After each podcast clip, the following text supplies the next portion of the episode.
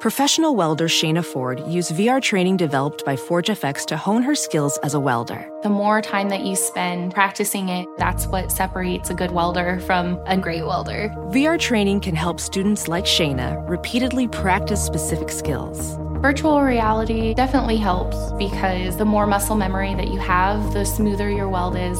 Explore more stories like Shayna's at meta.com slash metaverse impact.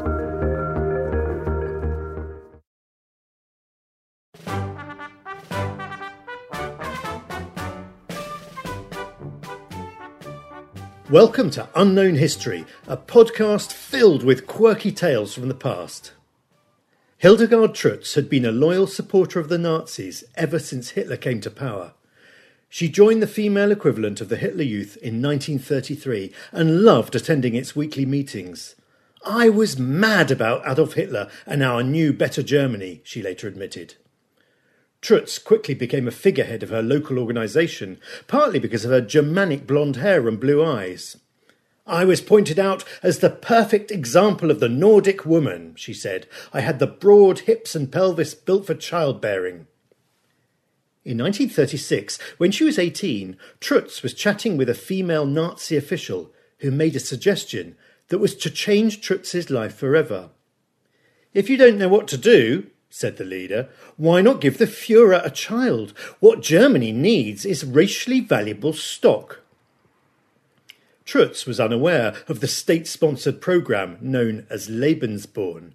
Its aim was to raise the birth rate of blonde haired, blue eyed Aryan children through interbreeding. Racially pure women were chosen to sleep with SS officers in the hope they'd fall pregnant. Trutz was told how Lebensborn worked. She'd be given a series of medical tests along with a thorough investigation of her background. She'd then be able to select a breeding partner from a group of SS officers. She listened with growing enthusiasm. It sounded wonderful, she later admitted, and she signed up immediately. Aware that her parents would disapprove, she told them she was undertaking a residential course in National Socialism. She was escorted to an old castle in Bavaria. There were forty other girls in residence, all living under assumed names.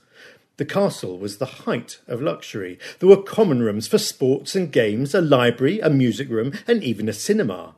According to Trutz, the food was the best I've ever tasted. We didn't have to work, and there were masses of servants. The whole place was in charge of a professor, a high up SS doctor, who examined each of us very thoroughly.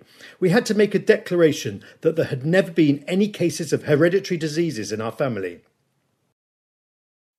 Welding instructor Alex DeClaire knows firsthand how VR training platforms like ForgeFX can help meet the demand for skilled workers. Anywhere you go look, there's going to be a shortage of welders. VR training can help welding students learn the skills they need to begin and advance in their career. The beauty of virtual reality is it simulates that exact muscle memory that they need. Explore more stories like Alex's at meta.com slash metaverse impact. You might be right. It's simple, but something you almost never hear in politics today, with each side more concerned about scoring political points than solving problems. I'm Bill Haslam, a Republican. And I'm Phil Bredesen, a Democrat. We're former Tennessee governors, and we invite you to listen to our podcast, You Might Be Right. Join us and guests like Al Gore, Paul Ryan, Judy Woodruff, as we take on important issues facing our country. Listen and subscribe to You Might Be Right, a new podcast from the Baker School at the University of Tennessee. The professor warned the girls they'd have to sign a document renouncing all claims to any children they produced, as they were to be brought up in special institutions that would instill an absolute loyalty to the Nazi ideal. After their initiation, Trutz and the other girls were introduced to the SS men who were to be their breeding partners. Trutz liked what she saw. They were all very tall and strong with blue eyes and blonde hair we were told to see to it that his hair and eyes corresponded exactly to ours. The girls were not told the names of any of the men. Anonymity was a key principle of the Lebensborn programme. Each girl was given another medical examination and told to receive her chosen SS man in her room that very night. Trutz was unbelievably excited, not just about the sexual activity, but the fact she was doing it all for her beloved Führer. As both the father of my child and I believed completely in the importance of what we were doing, we had no shame or inhibitions of any kind. The officer slept with Trutz for three evenings in that first week. On the other evenings, he had to sleep with other girls in the castle. Trutz fell pregnant almost immediately and was moved into a maternity home for the next nine months. It was not an easy birth, for no good German woman would think of having any artificial aids, such as injections to deaden the pain, like they had in the degenerate Western democracies. She weaned her baby son for two weeks, and then he was removed from her side and taken to a special SS home where he was to be brought up as a loyal servant of the Nazi state. Trutz never saw him again, nor for that matter did she see the father. Trutz would never discover what became of her child, and his eventual fate remains a mystery. Like so many Lebensborn babies, he almost certainly found himself ostracized in post war Germany. It's estimated that some 20,000 babies were bred during the 12 years of the Third Reich, principally in Germany and Norway. Many were adopted after the war, by which time the records of their birth had been destroyed.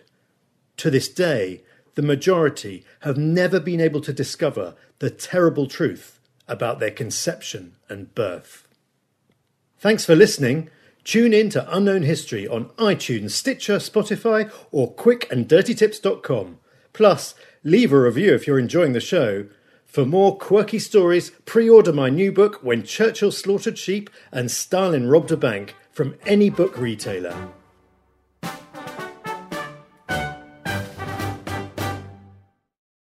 Can you remember a time when you thought someone you disagreed with might actually be right? In the new podcast, You Might Be Right, former Tennessee governors Bill Haslam and Phil Bredesen pose that question to guests like Paul Ryan, Al Gore, and Judy Woodruff. Come for the stories, stay for the substance and expert insights into some of the most challenging issues facing the country, including affordable housing, crime, and education. Listen to You Might Be Right, a new podcast from the Baker School at the University of Tennessee, available wherever you get your podcasts.